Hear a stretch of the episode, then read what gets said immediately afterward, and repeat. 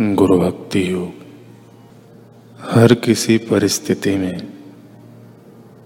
अपने गुरु को तमाम प्रकार से अनुकूल हो जाओ।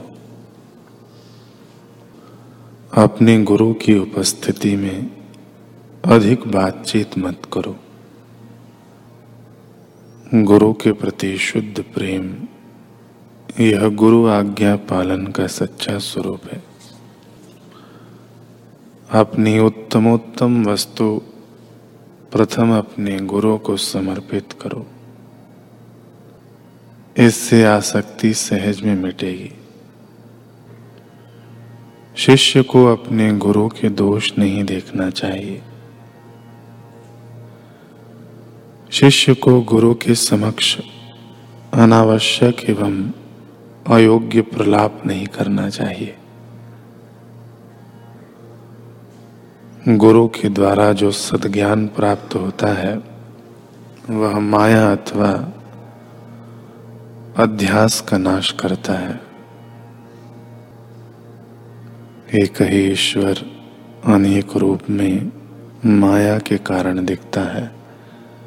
ऐसा जिसको गुरु कृपा से ज्ञान होता है, वह सत्य को जानता है और वेदों को समझता है।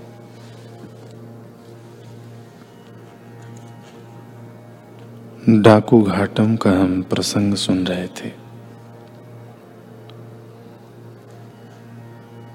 राजा का घोड़ा लेकर घाटम दौड़ा।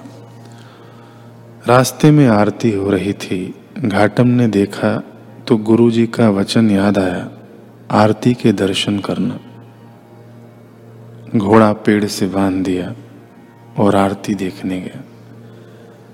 इतने में घोड़े के पदचिन्ह देखते देखते सिपाहियों की टुकड़ी वहाँ पहुँच गई। टुकड़ी ने देखा कि घोड़े के पदचिन्ह यहाँ समाप्त होते हैं। घोड़ा बंधा है, परंतु हमारा घोड़ा नीला, नील वर्ण का था। यह तो सफ़ेद वर्ण का है। इतने में घाटम आया सिपाहियों ने पूछा, तुम घाटम हो? उसने कहा हाँ मैं ही घाटम हूँ। मैं ही घोड़ा ले आया था और आप लोगों को बताया भी था। सिपाहियों ने कहा, तुम मज़ाक करते हो। अभी तक घाटम की नज़र घोड़े पर नहीं पड़ी थी। सिपाहियों ने कहा, तुम चले थे नील रंग का घोड़ा लेकर। यह सफ़ेद कैसे हो गया? घाटम का हृदय अहोभाव से भर गया।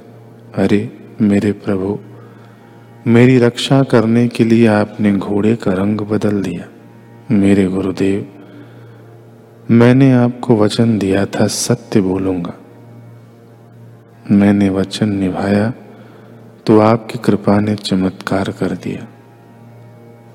मैं पापी, अपराधी, चोर, डाकू हूँ। लेकिन मेरे गुरुदेव, आपने मुझे उठाने में देर नहीं की। भगवान और गुरु के पवित्र चिंतन में घाटम की आँखों से आँसू बहने लगे। कथा कहती है कि राजा घाटम के साथ गुरु के चरणों में पहुँच गया। और दोनों ने गुरु की शरणागति स्वीकार की। कैसी है गुरु कृपा? चोर डाकू भी जब सदगुरु का आश्रय लेते हैं तो श्रद्धा चिंतन के बल से तर जाते हैं। फिर औरों की तो बात ही क्या? ज़रूरत तो बस गुरु वचनों को मानने की है। आज्ञा सम नहीं, सुसाहिब सेवा।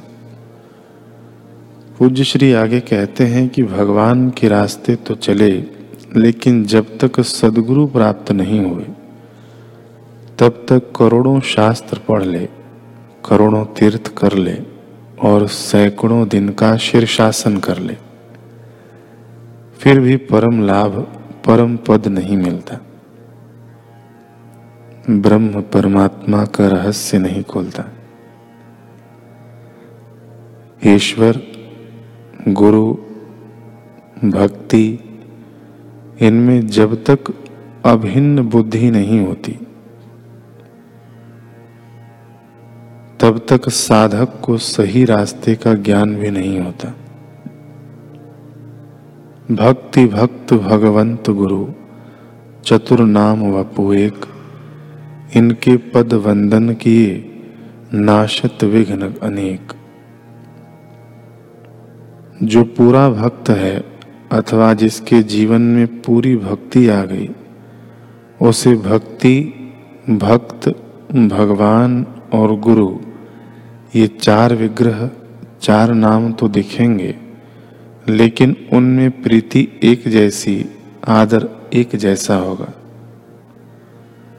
हज़ार हज़ार शास्त्र पढ़ ले, हज़ार हज़ार व्रत नियम कर ले, लेकिन जब तक गुरु में अहो भाव और दृढ़ श्रद्धा नहीं होगी। तब तक कोल्हू के बैल जैसा उसी नियम कर्म में घूमता ही रहेगा। भगवान में तो श्रद्धा हो जाती है, लेकिन साकार विग्रह में, मानव रूप में, सदगुरु में श्रद्धा होना मज़ाक की बात नहीं। भगवान तो मूर्ति में बैठे हैं। पुजारी रोज घंटी बजाता है, भोग धरता है, भगवान कुछ नहीं कहते। चाहे पुजारी बेईमानी करे, चाहे ईमानदारी करे। भोजन में नमक ज़्यादा हो या कम हो, मूर्ति वाले भगवान कुछ नहीं बोलेंगे।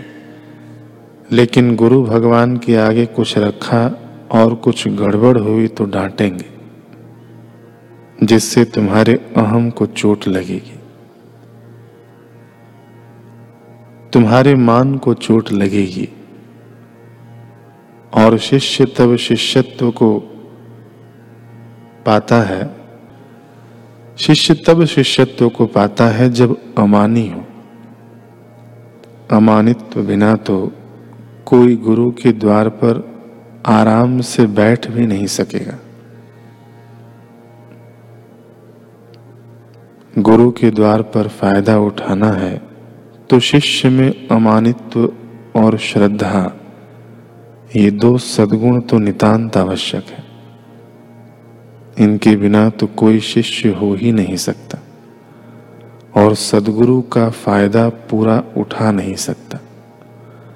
हालाँकि दर्शन से वातावरण से, स्पंदनों से थोड़ा बहुत पुण्य हो जाएगा। सैकड़ों वर्ष के तीर्थाटन की अपेक्षा तो सदगुरुओं से ज़्यादा लाभ होता है। लेकिन सत शिष्यों एवं शिष्यों को जो लाभ होता है, आम आदमी को उतना सारा लाभ नहीं होता। एक शिष्य बैठा है और दूसरा आम आदमी बैठा है। तो आम आदमी को शब्द मिलेंगे, सूचनाएँ मिलेंगी, थोड़ी पुण्याएँ मिलेगी।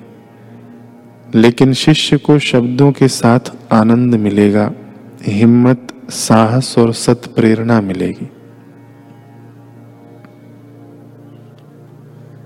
सुखदेव जी महाराज बोलते हैं तो राजा परीक्षित को उनकी वाणी से सब कुछ मिलता है, लेकिन सबको सब कुछ नहीं मिला। अगर सबको सब कुछ मिलता तो सबका ही वर्णन आता कि सबको मोक्ष हो गया। केवल परीक्षित को ही हुआ दूसरों को पाँच, दस, पंद्रह, पच्चीस प्रतिशत अथवा किसी को पचास प्रतिशत लाभ हुआ होगा। लेकिन सुखदेव जी की कृपा का पूर्ण लाभ परीक्षित को ही हुआ। यह वर्णन आता है। अष्टावक्र जी ने राजा जनक को ब्रह्म ज्ञान सुनाया तो जनक ज्ञात ज्ञातगे हुए, लेकिन अष्टावक्र संहिता में दूसरों का वर्णन नहीं आता। तो जितना अमानित्व और श्रद्धा होगी, जितने हमारे चित्त में सत्य शिष्यत्व के लक्षण होंगे, उतनी मेहनत कम और लाभ ज़्यादा होगा।